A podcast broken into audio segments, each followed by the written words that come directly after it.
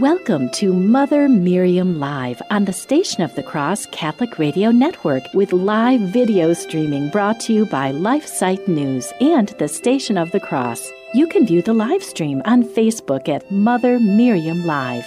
Now, here's Mother Miriam. Good morning, beloved family. How good to be with you. I'm thrilled. And um, do you know this is another pre record we, we uh, concluded yesterday saying we'll continue today.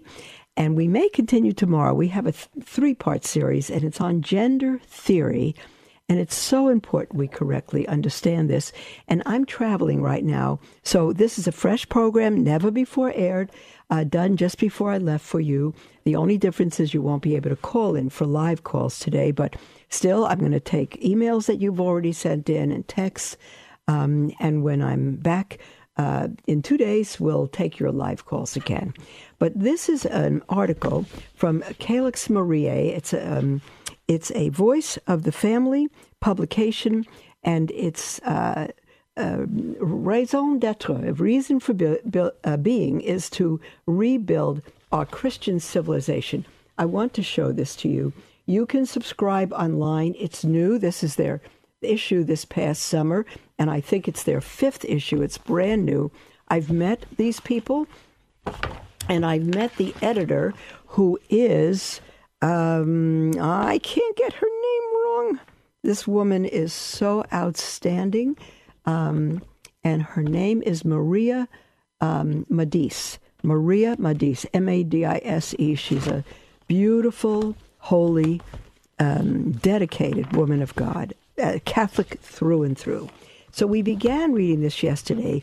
Its title is Gender Theory A Threat to the Family and the proclamation of the Christian faith, which is what this is. And you know my heart. Um, the heart of us here at the Daughters of Mary, Mother of Israel's Hope, is to help restore God's design for the family. It's what the Station of the Cross is about. It is what LifeSite News is about.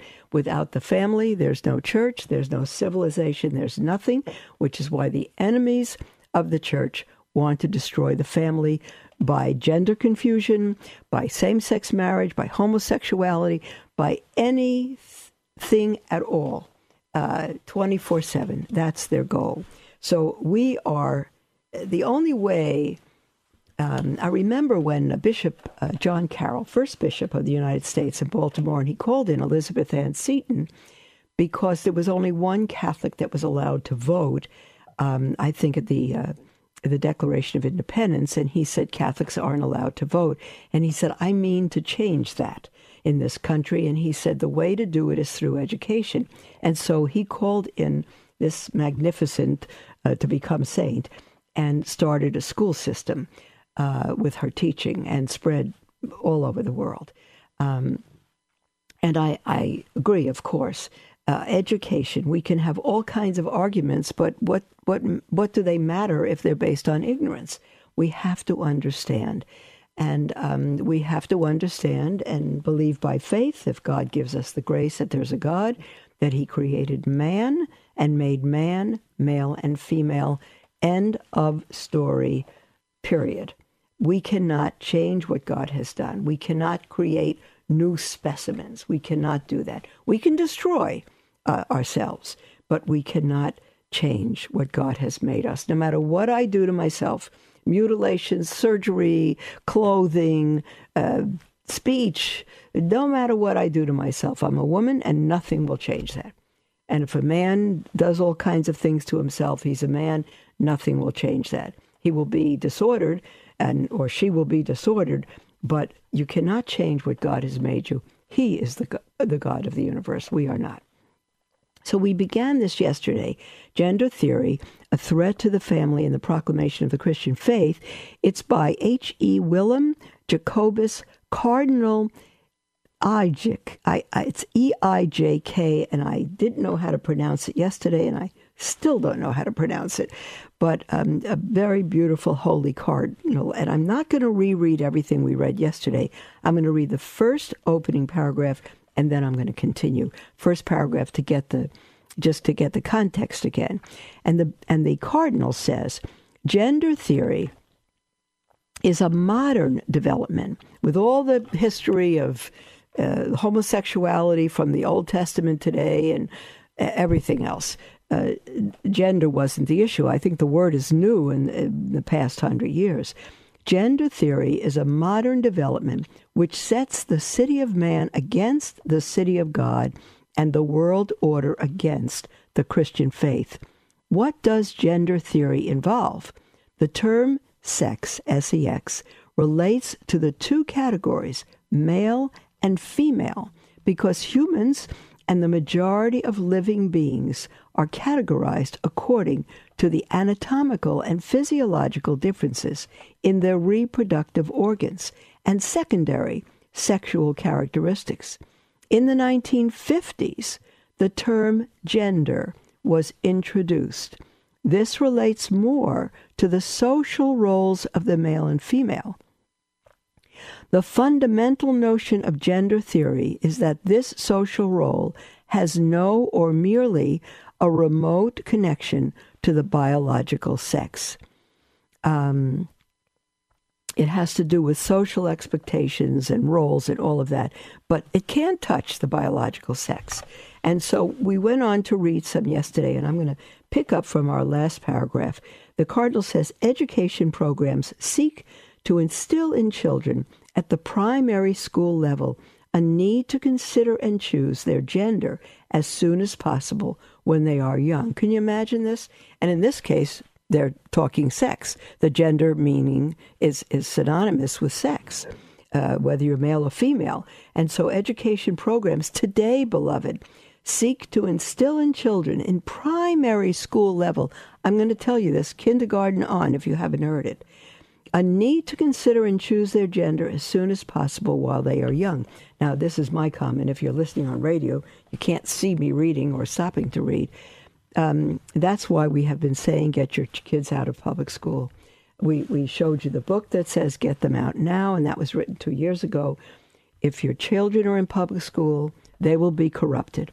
They will be ruined uh, by the school system, by gender theory, by all kinds of things that are forced in the school. Learning um, the creeds of, of the Muslim people, of the faith of Islam, that they have to memorize, and yet they cannot even mention our Lord. So it's very, very dangerous to send them to public schools, and it's getting pretty dangerous to send them to many Catholic schools today. I'm going to go on to this to the uh, article. The, the cardinal uh, continues in circumstances where children who believe they are transgender but are still uncertain the onset of puberty can be halted by administering a hormonal drug known as triptorelin.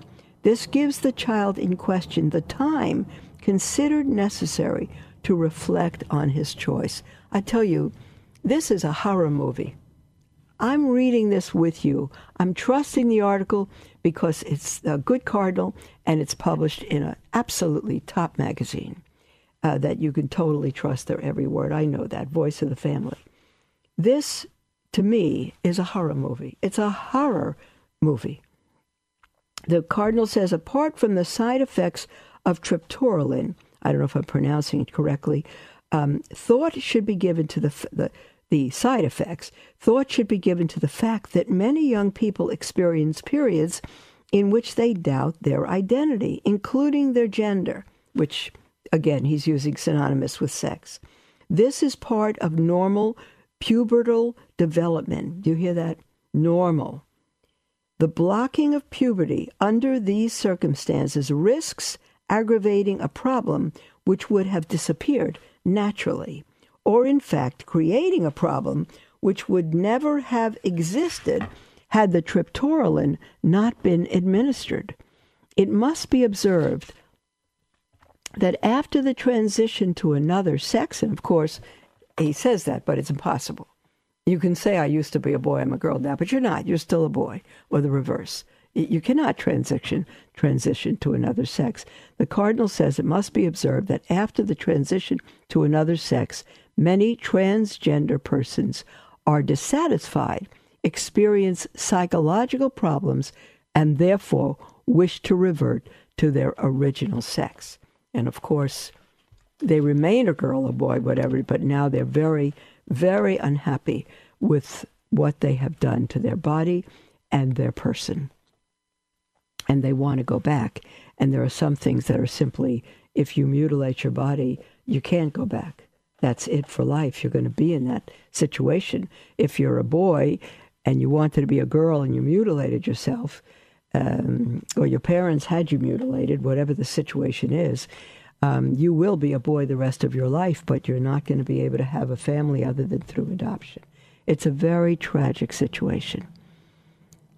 Um, and he continues to say gender theory has its roots in the radicalization of feminism in the 1960s and 70s, which in fact began in the writings of Simone de Beauvoir, 1908 to 1986. She wrote in The Second Sex, that's uh, was published. The Second Sex is the name of it. It was published in 1949, and she wrote this famous section. I'm going to quote it, and we hear the music for the break, but I want to get this quote in. One is not born as a woman, but one becomes one. No biological, psychological, or economic destiny determines the figure which the female presents in society. It is civilization as a whole which generates this product, an intermediate between the male and the church, defined as female. Can you imagine that? Oh, my goodness beloved, there is the music for our first break, and we will be back and we'll continue a little bit with this article. And then after the second break, we'll begin to take your emails. Be right back.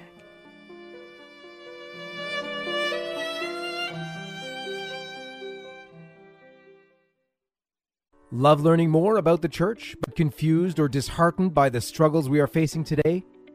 Follow LifeSite News Catholic on Facebook, Twitter, or sign up for LifeSite Catholic emails and stay up to date on the constant stream of news about the Catholic Church. Our church is in a time of crisis, and we as laity have a responsibility and a duty to educate ourselves and stay true to the faith. LifeSite News Catholic is dedicated to keeping the laity informed and educated. To follow us, go to Facebook or Twitter and search LifeSite News Catholic. As Mother Miriam always says, we must live as if it were true. Dominus et cum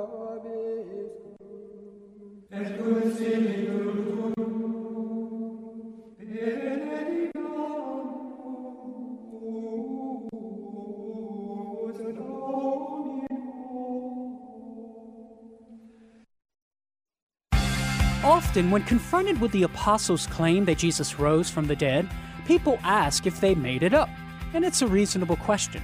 So, did they? I don't think so, and here are a few reasons why. First, the early Christians had nothing to gain and everything to lose in lying about Jesus' resurrection, which makes their testimony credible. As Paul argues in 1 Corinthians 15, the only outcome for him lying is persecution and death. How does that serve as motivation for a lie? Second, the gospel writers include women as the first witnesses. This is a big no no if you're trying to fabricate a story in first century Judaism. According to the first century Jewish historian Josephus, the testimony of women wasn't considered reliable at the time. So, there's one thing we can be certain of the apostles weren't lying about Jesus' resurrection. I'm Karlo Broussard with a ready reason for Catholic Answers, Catholic.com. Welcome to Mother Miriam Live on the Station of the Cross Catholic Radio Network with live video streaming brought to you by LifeSite News and the Station of the Cross. You can view the live stream on Facebook at Mother Miriam Live. Welcome back, beloved, to Mother Miriam Live. We are here. We are thrilled to be with you. And we're going to begin to take your emails and texts right after the next break. We are in the middle of an article um, published in the magnificent magazine Calix Mariae, um, Rebuilding Our Christian Civilization. It's part of the voice of the family um, uh, apostolate. And we're reading an article by um, H. E. Hold on now, I'll get it. H. E. Willem, Jacobus Cardinal Aeijk. I'm not A E I J K. I don't know how to pronounce it. And it's on gender theory, uh, threat to the family, and the proclamation of the Christian faith. Okay. Um, I'm going to continue where we left off. Um, uh, and the subtitle here is Radicalization of Gender as the Root of the Gender Theory. And it says it has its roots in feminism in the 1960s and 70s, which began with the writings of Simone de Beauvoir, as she died in uh, 1986. And she wrote a book called The Second Sex. Second Sex, published in 1949 in the famous section, um, the famous section, this is her quote um, I read it just before the break with the music going. I'm going to reread it again. This is astounding. She said, quote, one is not born as a woman, but one becomes one. Now, can you imagine this? A mother's in the hospital giving birth, and she goes through labor, and the baby comes out, and the nurses and the doctors are there and swoop the little baby up and uh, put him or her in her mother's arms, and, and everybody exclaims, It's a boy! It's a girl! It's a boy! It's a girl! Blue and pink! But now we say, no, uh, the it has come out, and we need to figure out what it is. It needs to decide. No, it doesn't. It doesn't get that choice. God created that little one. And so she says, um, uh, uh, Simone de Beauvoir says, one is not born as a woman, but one becomes one. One is born as a baby, and you grow into a woman, but you've got all your parts at birth. No biological, psychological, or economic destiny determines the figure which the female presents in society. Can you imagine this? The female presents in society. No biological, uh, which the female, well, there you are. You're a female. That's biological. It is civilization as a whole, she says, which generates this product. Product, not a person, a product. An intermediate between the male and the eunuch, defined as female. There you go. The male and the eunuch. If you're a female, you are an intermediate between the male and the eunuch. Can you imagine that? You're a female because you've become a mm, a male uh, made celibate. That's what makes you a female. That, this is insane. This is insane. Uh, de Beauvoir argues that in pre adolescence, there are not as many differences between a boy and a girl. Right in your womb, the difference is clear.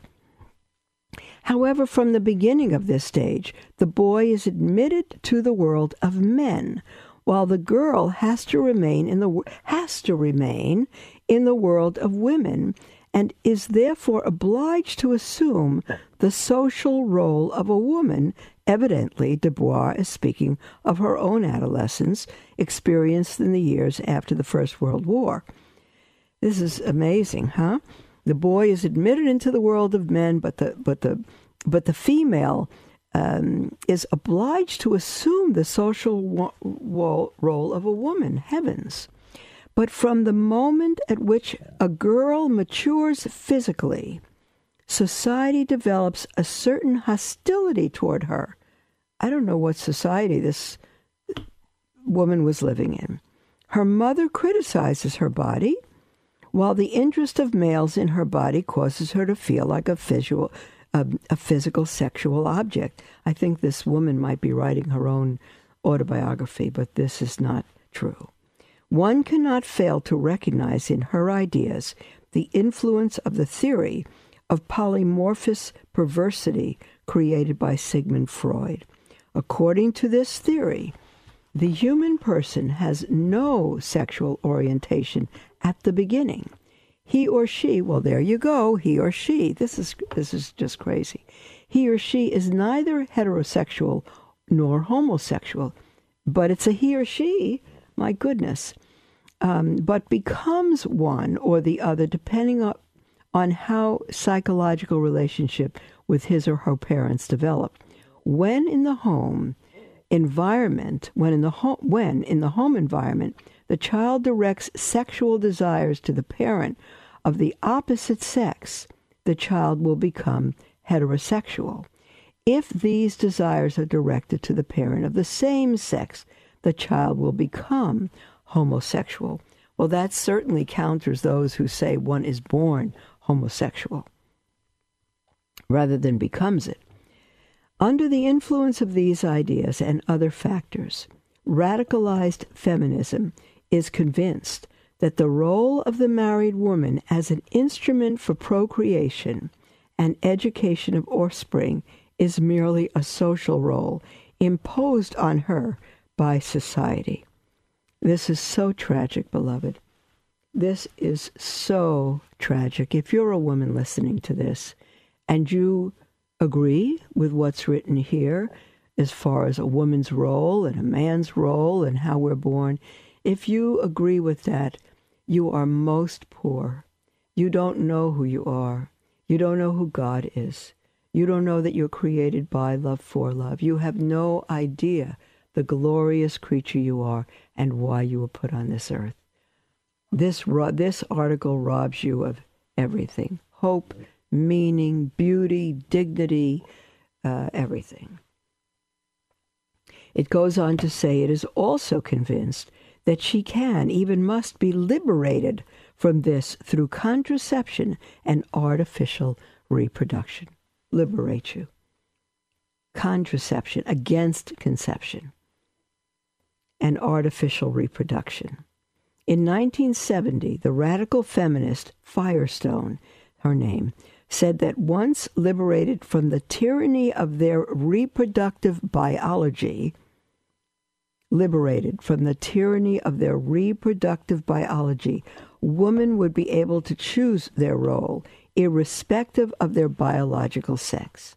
This liberation also requires an attack on the organized social units surrounding reproduction and subjecting women to their bio- biological destiny that is the family. Oh, how awful it would be to be subjected to God's design for your very existence. The world is so unhappy, so unhappy. Hearts walk around empty and meaningless. Try changing the sex, try marrying same sex, try all of that, and it, it lasts a while, or the sense of happiness lasts a while. All new, all new beginnings, even corrupt ones, have their momentary happiness. But at the end, they are absolutely miserable. And that's the stuff suicides are made of. It's awful.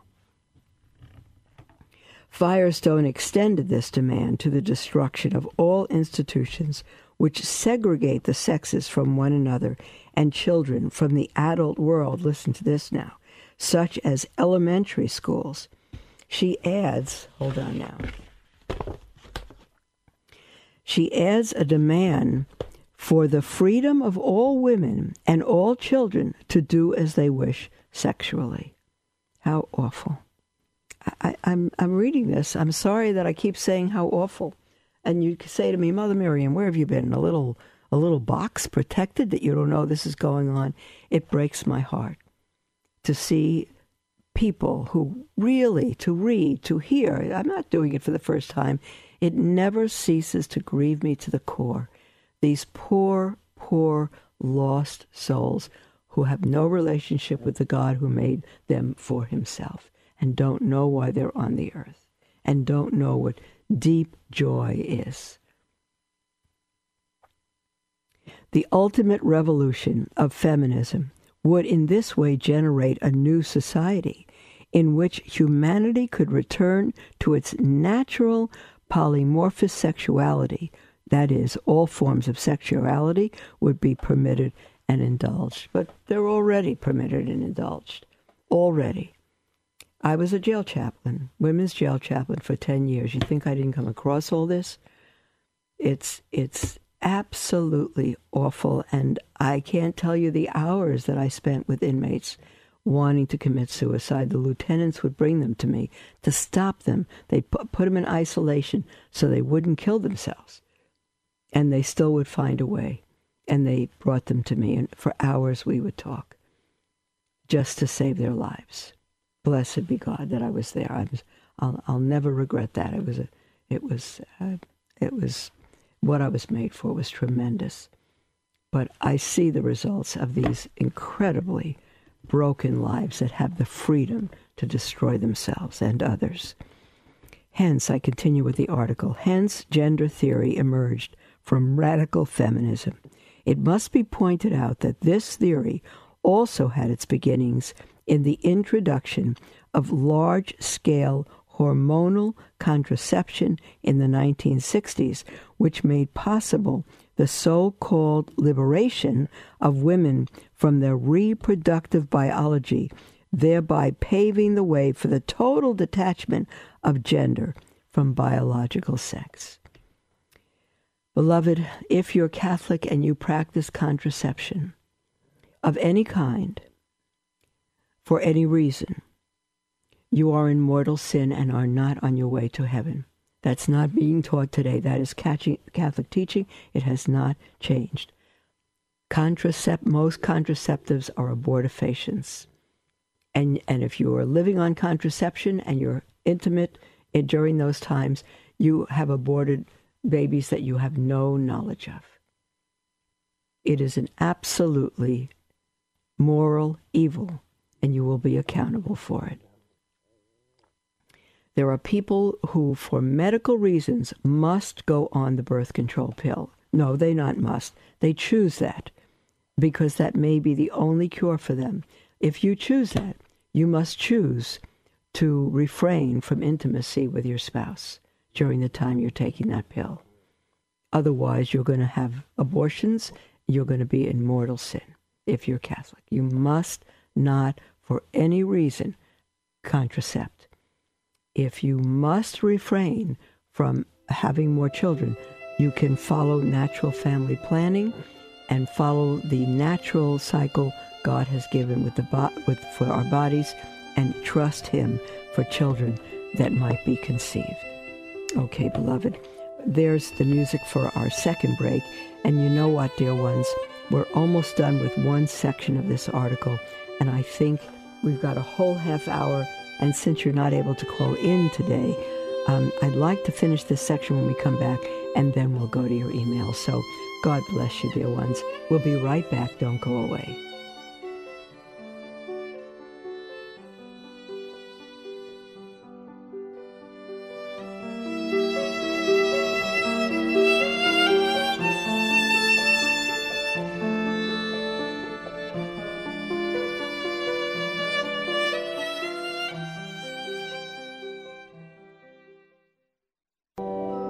The Station of the Cross invites you to join us each day for the Liturgy of the Hours at 5 a.m., 3 p.m., and 9:30 p.m. Eastern. The Liturgy of the Hours is the daily prayer of the Church and is made up of readings from sacred scripture, writings from saints and theologians, and small reflections.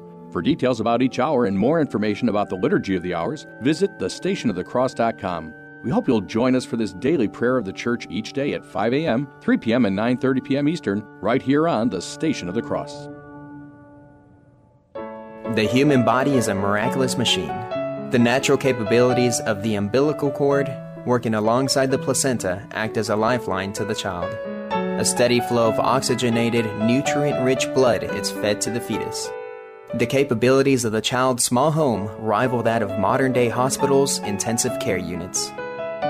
Human life is sacred. Think about it. CoalitionForLife.com.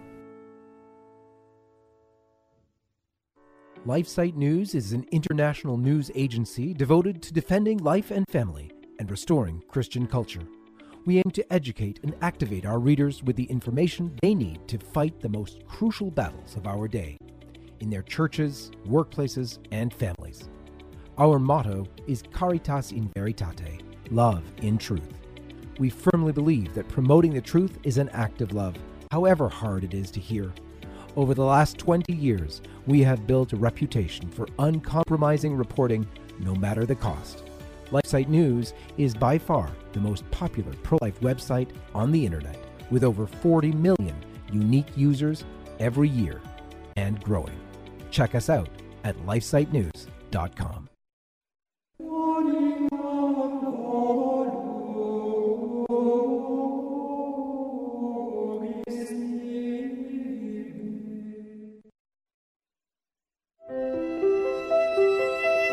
Welcome to Mother Miriam Live on the Station of the Cross Catholic Radio Network with live video streaming brought to you by LifeSite News and the Station of the Cross. You can view the live stream on Facebook at Mother Miriam Live.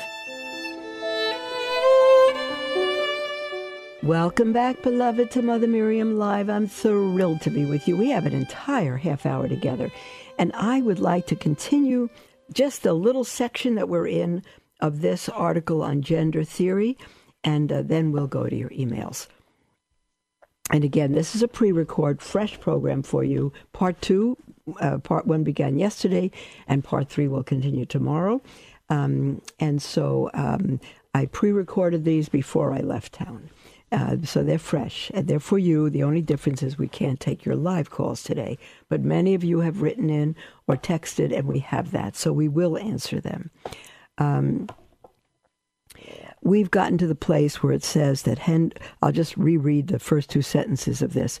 Um, let's see. Hence, gender theory emerged from radical feminism. It must be pointed out that this theory also had its beginnings in the introduction of large scale hormonal contraception in the 1960s, which made possible the so called liberation of women from reproductive biology thereby, thereby paving the way for the total detachment of gender from biological sex. It actually made women murderers.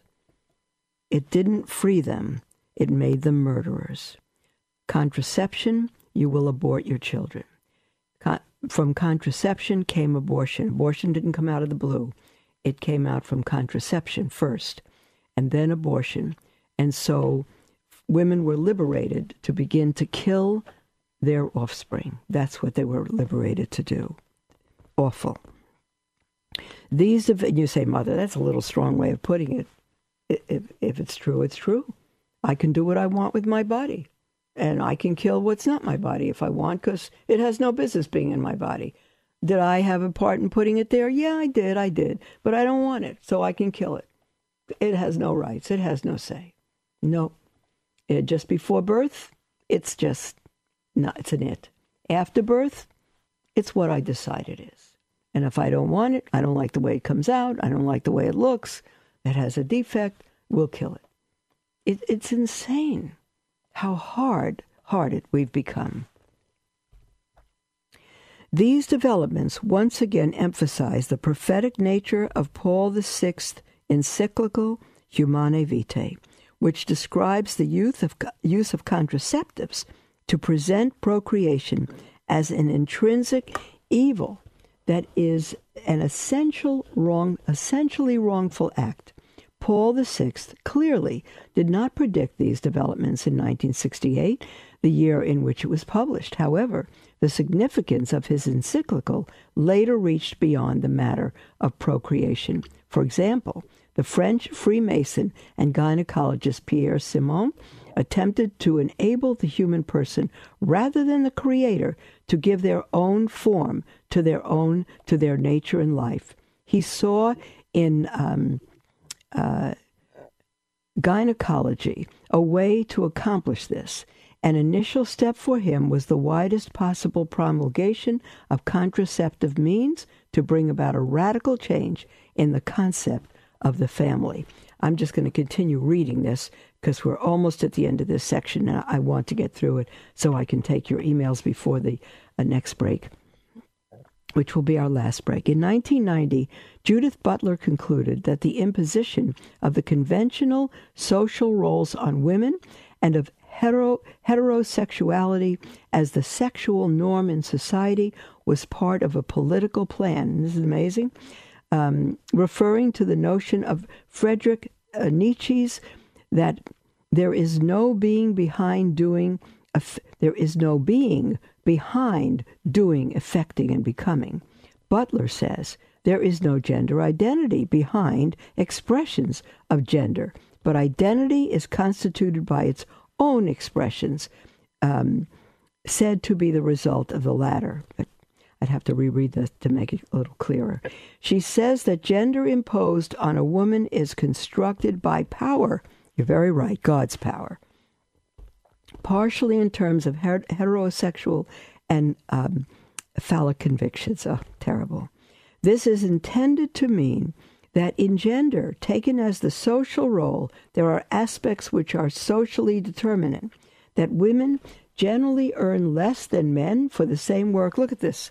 This is just, this is the devil's work, beloved. Women generally earn less than men for the same work, that until they re- until recently it was not legal for women to drive a car in Saudi Arabia, or that even in the Netherlands until the 1950s a married woman could not have her own bank account or was required to give it up when she got married. Nevertheless, there are aspects which are inseparably linked to biological sex. For example, the roles of man and woman in marriage, in the family, in procreation, and as father and mother. They got that right. We're at the end of the section, so I'll reread that sentence. Nevertheless, there are aspects aspects which are inseparably linked to biological sex. For example, the roles of man and woman in marriage, in the family, in procreation, and as father and mother. You got that right. Absolutely right. And we're not chained by those things, beloved. We're freed by those things. I read once the example, a kind of analogy of a train. It's on its track. It goes back and forth through the country all the time on the track, all the way to one city, comes back all the way to the other, back and forth on the track, and maybe around a couple of mountains, has a little scenery. And one day it says, I'm tired. I, I want to be free. Get me off this track. I don't like being bound. And so you take the train off the track, and what happens? Can't function, can't move. It can only be free to do what it was created to be on the track, you see?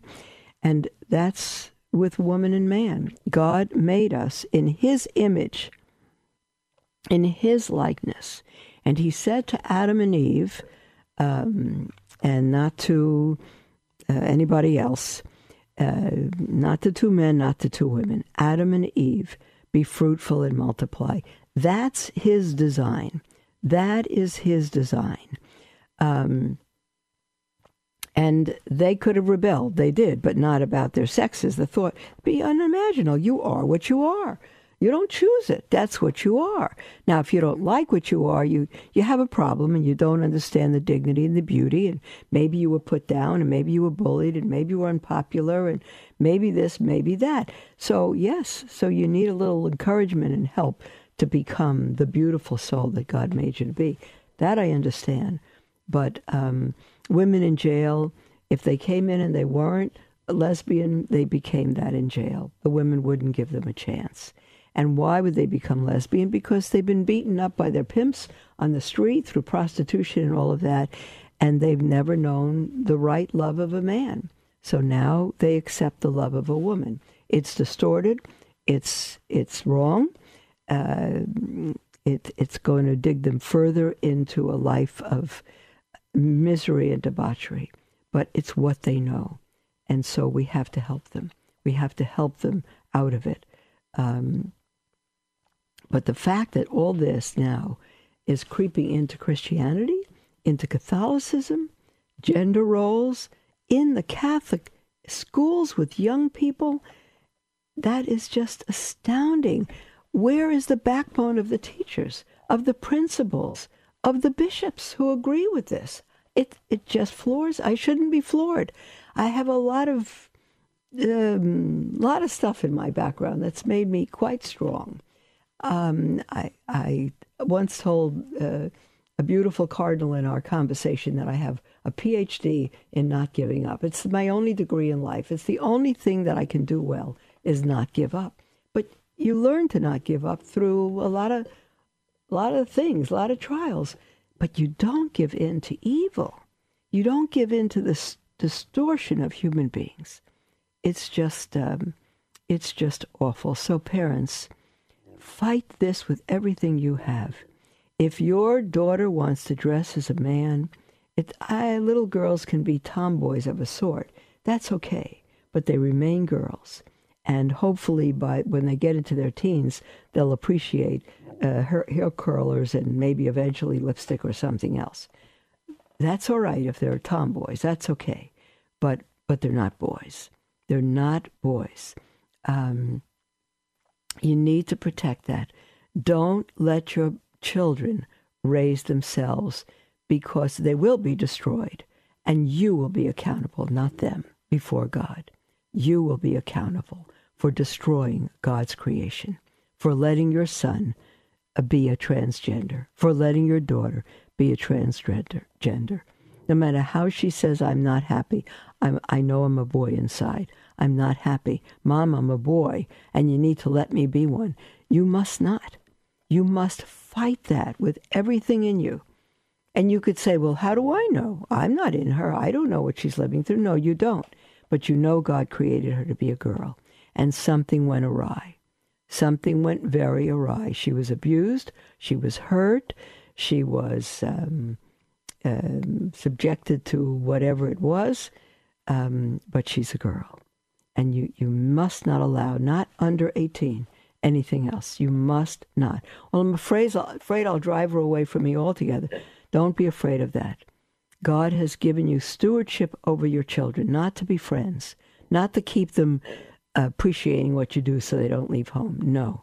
Don't give in. Teach everything in love, but don't compromise on anything. On anything. Parents, teachers, same thing. Um, and I would uh, want to encourage all of you to go to um, LifeSite News and their article uh, on Bishop Paprocki, who on uh, the article appeared um, February 12th, and um, it's on the gender theory and a um, a letter that he's written to his diocese forbidding uh, anyone uh, to switch uh, biological sex in school. If a boy's a boy, no matter what he says, you call him a boy. You call him a man. You don't allow him, if he wants to be a girl, into the girls' restrooms. You don't allow him to dress as a girl. You don't allow him to be called by the name he wants to choose. No. You, you stick, Bishop Paprocki wrote a wonderful encyclical or letter on that, and you should read it. And I wish every bishop in the country would follow that because children are being destroyed. And the, the empathy, the sympathy is on the part of the um, transgender, where it should be on the part of faithful Catholics who don't want a, a boy coming into their locker room. So, beloved, um, be what you are, dear ones. Be what you are and be that well. You know what? I'm going to stop here because uh, we'll start another section tomorrow. So if we don't have a break yet, I'm going to take the first email in, and then we'll have a break and we'll continue with your emails. We have an email from Marie, and she said, Hello, Mother. Um, you recently advised a caller not to attend an SSPX wedding because it would be invalid. Perhaps you are not aware that 30, 30 bishops in the U.S. have granted faculties for SSPX weddings within their diocese. Perhaps a better answer would have been to check with the diocese regarding the wedding in question. For more information, uh, the Clarion Herald website for March 9, 2019, and the CatholicHerald.uk of March 21st, 2019, have articles regarding this. Excuse me. Um, NOLAC Catholic, uh, Catholic, I don't know what L- N-O-L-A Catholic.org says it has a decree written by Archbishop Gregory Aymond granting faculties to SSPX priests in his Diocese of New Orleans to officiate weddings. He, he assured that the weddings are valid.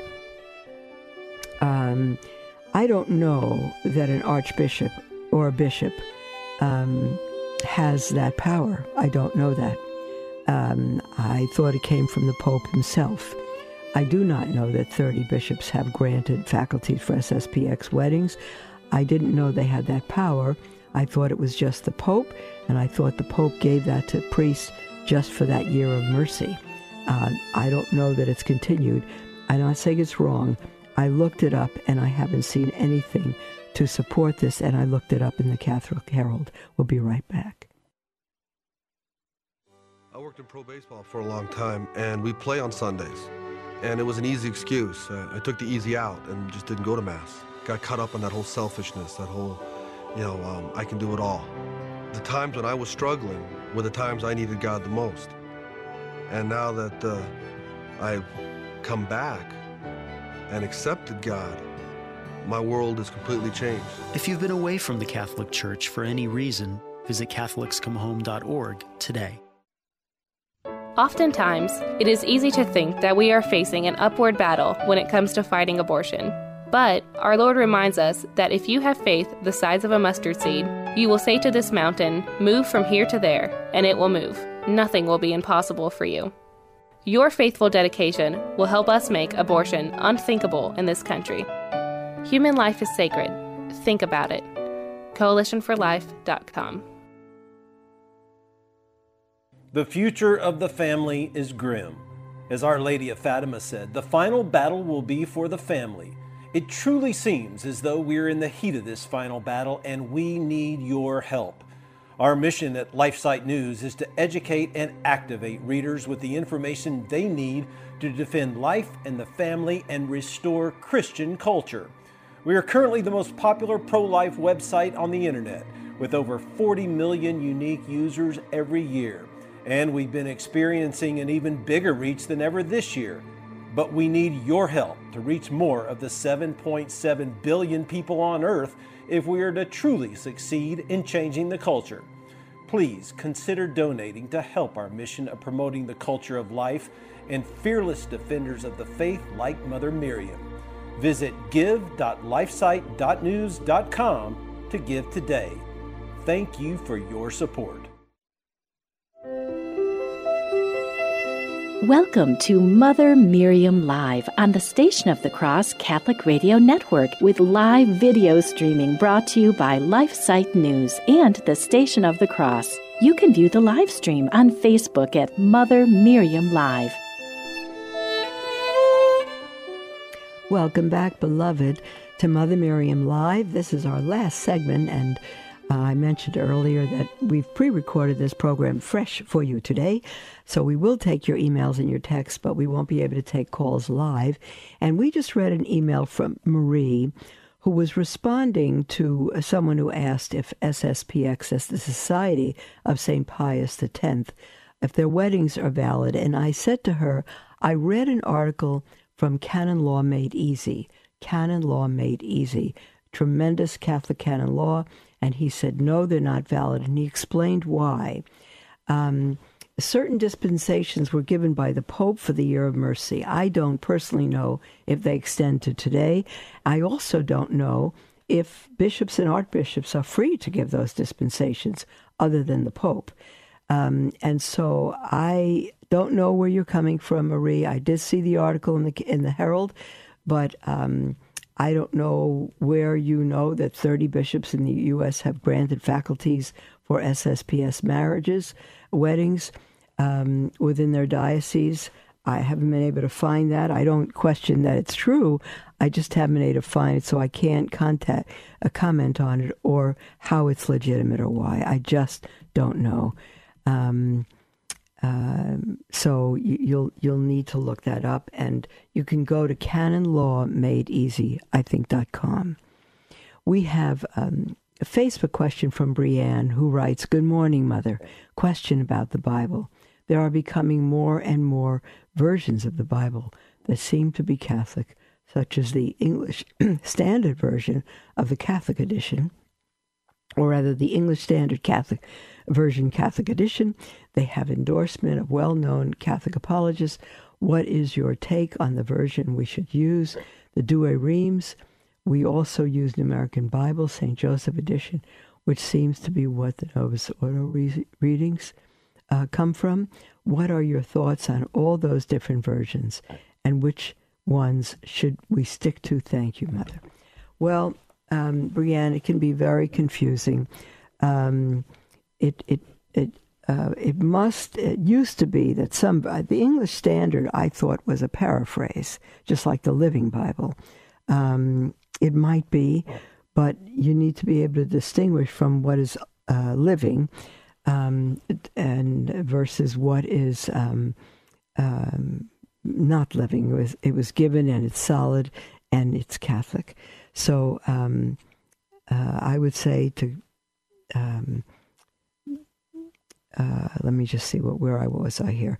Um, so to begin with, know the difference between a, uh, a translation or a paraphrase, rather, and a true delivery.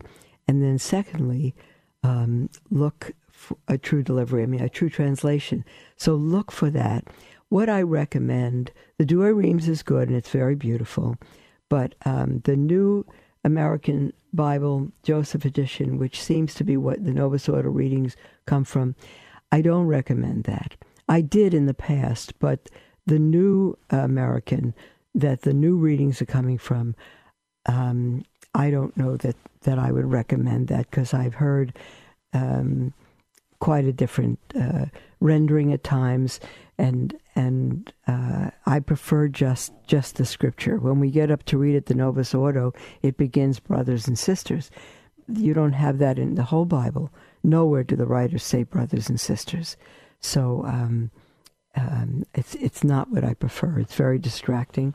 Um, but uh, what I read and what I recommend is the New Revised Version Catholic Edition. Uh, new RSV, um, new, no, rather, um, yeah, NRV, NRV, New Revised Version um, CE, Catholic Edition. New Revised Version, Catholic Edition. Um, that's what I suggest. It's literate, it's an excellent translation, and I would suggest that one. It's published by Ignatius Press, and just about any Catholic bookstore should have it hardcover or softcover. We have a Facebook question from Red, it looks like, R H E D in the Philippines. Mother, she says, isn't, isn't it the church that is holy, not the Pope? That's correct. Wouldn't the Pope be too affected by the flesh to be truly holy? Um, well, he is. Why then is it said that he can speak infallibly at all. I know what the concrete. Um, I'm so sorry to uh, go out on you like that. Um, okay, hold on now. I don't know why I did. I lost the I lost the question. I'm sorry. Here it is. Um, wouldn't the Pope be too affected by the flesh to be truly holy? Why then is it said that he can speak infallibly at all? I know that what the context is, but why even then?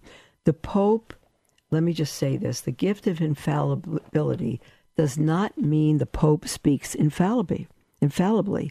It means that when the Pope speaks a doctrine that is binding on the faithful to believe, um, he is protected from error. If he has those three gifts, um, then he is protect, protected from error. And the three gifts are, um, um, did I say three gifts? Why am I falling asleep? I'm so tired these days. I'm so sorry.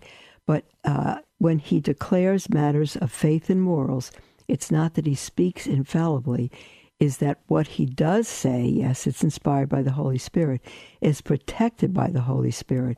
So he is protected from giving any doctrine to the faithful that they must believe, and that is an error. He's protected from that error. Um, that's that's that gift. Um, okay, so you're right. It's the church that is holy. It's the church that is Christ, and not the pastor himself. Um, yes. Okay. We have a, another question from Jacqueline on Facebook, and Jacqueline writes, "Mother, I know this is an age-old question." but I wonder how you will answer it.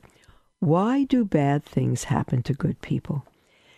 Oh, Jacqueline, I'm going to tell you my answer. It's very simple because God loves them. That's why God loves them. So, two things. Number one, nobody is good but God. That's the end of that. The young rich man, the young rich ruler came to Jesus and said, Good teacher, what do I have to do to have eternal life? And Jesus looked at him and said, uh, why are you calling me good? Only God is good. And really, what Jesus was saying to him, do you understand that I'm God? Do you know that? Uh, only God is good. We can have good virtue, we can have God's grace, but apart from God's grace, nobody is in heaven. And so, why do things, bad things, happen to good people? Um, one, because God has given us free will to choose, and we are sinful. We are all affected by the fall with concupiscence, which is the ability to sin and even the tendency to sin. We have God's grace to not sin. We can choose to sin, though. And so we could be, quote unquote, a good person generally, but we make bad choices because God has not made us robots. He's given us the ability um, uh, to choose. And in our free will, uh, if there were any two people that were good, it was Adam and Eve. So why did bad things happen to them? Because God loved them and He gave them free will. And they chose the bad, they chose the evil. The other reason is that we are um, the recipients of generations before us. We are the recipients of the fall and of evil and of, of sin. And so it's, um, uh, it's, it's going to happen to us uh, because we're part of this world, but it's also going to happen to us because God wants to make us holy. And that happens through suffering and through choosing the good. And uh, all who live godly in this world will suffer, Peter says, will suffer persecution. If we don't suffer, then we don't develop virtue and we don't grow in holiness. So nothing touches us that God does not permit. Nothing. Not even the devil himself, except with God's permission. Okay, beloved, God bless you, and um, we'll see you tomorrow.